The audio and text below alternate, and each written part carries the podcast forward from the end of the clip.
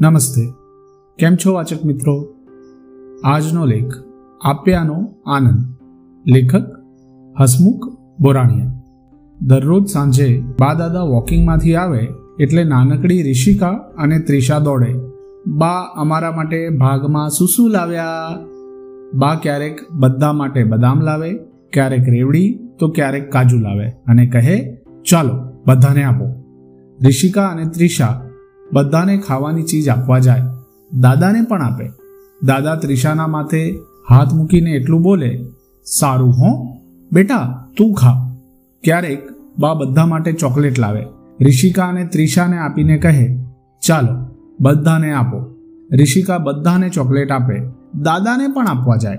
દાદા પ્રેમથી કહે, સારું હો, બેટા, તું ખા. બધાને ખાવાની ચીજ આપવા જાય ત્યારે બંને બહેનો સાથે જ હોય. આ રીતે એક દિવસ બા બધા માટે ખારીસિંગ લઈને આવ્યા. વાટકામાં ભરી ને ખારીસિંગ બધાને આપવા કહી ત્રિષા બધાને આપી આવી. દાદાને આપવા ના ગઈ.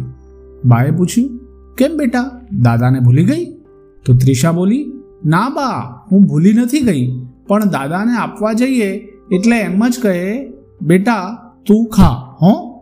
ક્યારેક ખાવાની ચીજ લેતા જ નથી બા સમજી ગયા.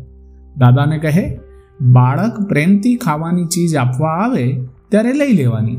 તમને ખાવાની ઈચ્છા ન હોય તો પણ લઈ લેવાની. બાળક બધાને આપીને ખાતા શીખે, કોઈ પણ વસ્તુ એકલા ન ખવાય, સાથે મળીને વહેંચીને ખવાય એવું શીખે.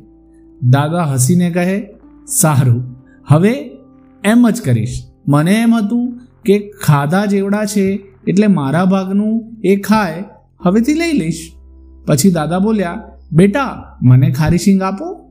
બંને બહેનો રાજી થઈ દાદાને ખારી શીંગ આપી. એક દિવસ સાંજે રસોઈ બનતી હતી.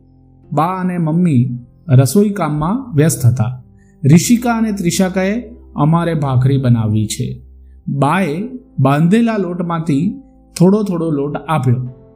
નાના પાટલી વેલણ લઈને બંને બહેનોએ પોતાની આવડત પ્રમાણે ભાખરી વણી.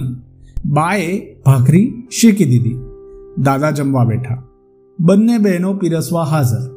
રિષિકા બોલી, દાદા, આજે જમવામાં સરપ્રાઈઝ દાદા કહે, અરે વાહ, શું બનાવ્યું છે? ત્યાં ત્રિષા ડીશમાં નાની નાની બે ભાખરીઓ લઈને હાજર. ત્રિષા બોલી, અમે બનાવી છે ભાખરી. દાદા કહે, વાહ, લાવો, ખાઈએ ત્યારે. દાદાએ ભાખરીનો મીઠો મીઠો સ્વાદ માણ્યો. બંને બહેનો પણ જમવા બેસી ગઈ અને પોતે બનાવેલી ભાખરીનો મીઠો સ્વાદ માણ્યો. રિષિકા અને ત્રિષા રાજી, દાદા રાજી, બધા સાથે બેસી જમ્યા, સંતોષનો, આનંદનો ઓડકાર આવ્યો. અસ્તુ.